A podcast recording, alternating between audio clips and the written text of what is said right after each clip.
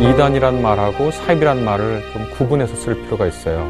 이단이란 말은 거칠게 얘기하면 종교적 용어고 사이비란 말은 사회적 혹은 법적 용어입니다. 현대 민주주의 사회에서는 어, 이단이라고 불리는 것이 사실 사회적으로 큰 문제가 되긴 힘듭니다.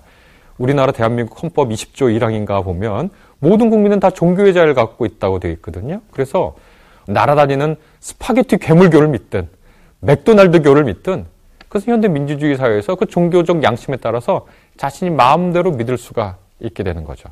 근데 문제는 뭐냐? 악의적인 이단이 있는데 악의적인 의단은 우리가 말하는 흔히 사이비로 전개될 가능성이 굉장히 높습니다.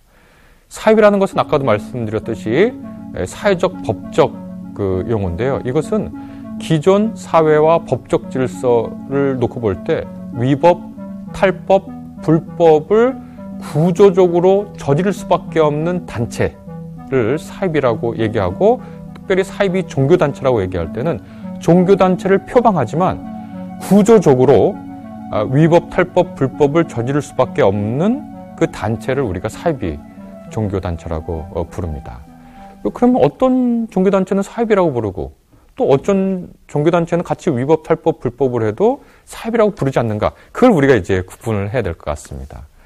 예를 들어 보면 배드민턴 클럽의 목적은 배드민턴을 통해서 회원들의 체력과 건강을 증진하고 또 회원들 간의 친목 모임을 하는 거예요. 그런데 이 배드민턴 단체가 아, 운영되다가 회계가 횡령을 해요, 회비를. 그런 일이 있을 수 있어요, 가끔. 또 어, 별로 이렇게 아름답지 못한 관계로 회원들끼리 짝져질 수도 있어요.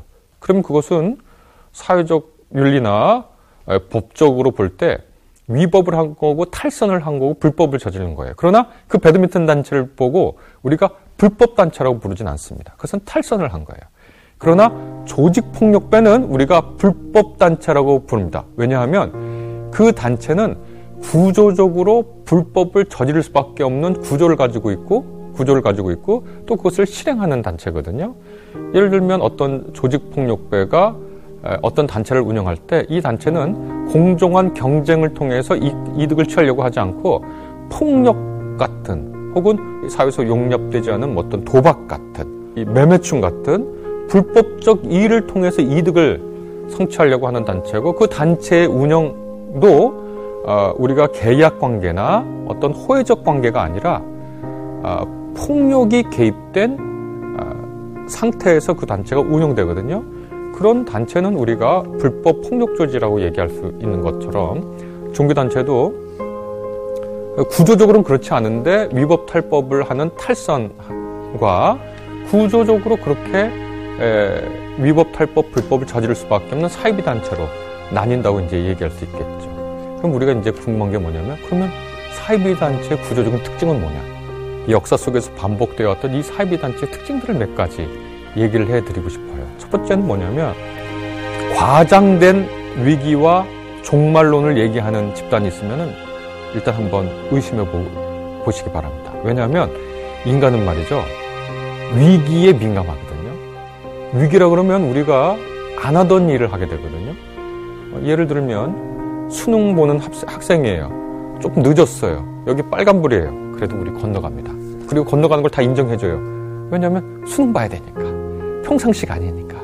그러니까 평상시에는 꿈꾸지 못했던, 하지 않았던 일을 하게 해줘요. 위기라고 얘기하면. 두 번째 특징은 뭐냐면, 어, 어마어마한 위기고, 어디에도 구원이 없는데, 우리는 구원의 지식을 갖고 있다고 얘기를 해요. 더 나가서, 우리만 갖고 있다고 얘기해요. 우리 집단에만 구원의 지식과 구원의 조건과 구원의 자원이 있다고 얘기해요.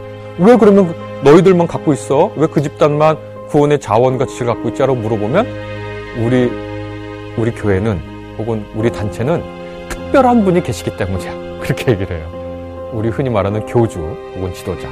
그 사람을 선생님이라고 부를 수 있어요. 뭐 목사님이라고 부를 수도 있고 우리 뭐 이런저런 명칭이 많을 수 있어요. 그리고 점점점 들어가면 그분은 우리 그냥 단지 선생님이 아니라 메시아야. 예수님이야. 재림 예수야. 메시아야. 성령님이야. 뭐 이렇게 이제 호칭이 점점점 발전하게 되는데 그런 분이 계시다는 거예요. 더 나아가서 그분이 세운 이 교회, 이 단체가 유일한 구원의 방주, 구원의 배이기 때문에 이 지도자와 이 단체에 헌신하라고 요청을 해요. 너무 당연한 논리적 순서잖아요. 위기야. 구원은 여기밖에 없어. 이 구원을 중개해 주는 분은 우리 선생님이야. 이 선생님 만든 이 단체. 그러니까 너무 중요하지.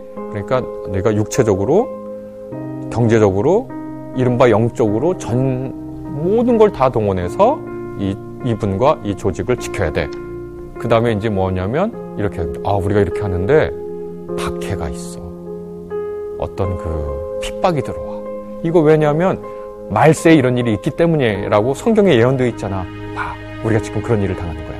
그러니까 이럴 때일수록 더욱더 바깥에서 얘기하는 거짓 정보 믿지 말고 우리가 하는 말을 들어.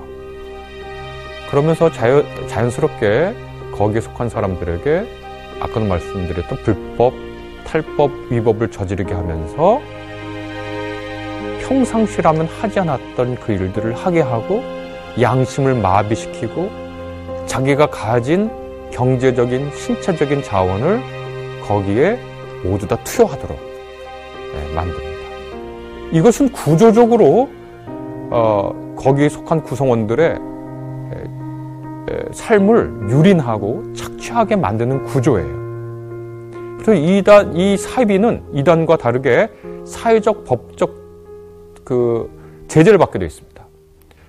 이단은 종교적 자유에 의해서 보장받지만 뭐 네가 뭘 믿든 어쩔 수 없다 이렇게 현대민주주의 사회에서 그러나 사이비는 사회적 법적 질서와 법적 체계에 의해서 심판을 받게 되고 재판을 받게 되고 처벌을 받게 돼 있죠. 근데 우리 기독교인들이 그리고 기독교인뿐만 아니라 모든 아, 우리나라 분들이 조심해야 될 게 바로 이 사이비의 구조적 모습을 직시하고 아, 이러한 것에 빠지지 않도록 해야 하는 것이 중요하다 이렇게. 그래서 교회도 이른바 정통 교리를 주장하는 교회도 그 교회 구조가 이런 어, 사이비 단체의 구조랑 닮아서 어, 잘못을 저지르게 할 수 있는지 없는지를 잘 살펴봐야 돼요.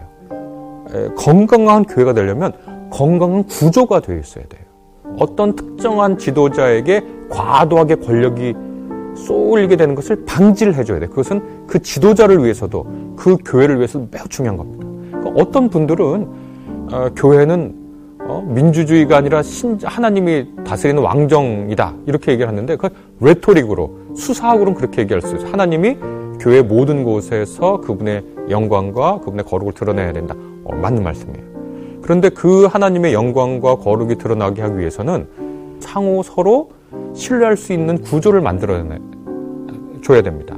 우리나라의 개신교 중에서 제일 많은 게 장로교라는 건데 장로교라는 거 그거 뭐냐면 구조적으로 그 교회의 지도자를 여러 대표할 수 있는 사람 여러 세우고 서로가 공동으로 교회를 운영해 가는 거예요. 그래서 예, 교회의 메시지뿐만 아니라 구조가 어떻게 그 교회의 건강성을 유지하는지도 매우 우리가 주의 깊게 들어봐야 한다는 거 잊지 말아야 합니다.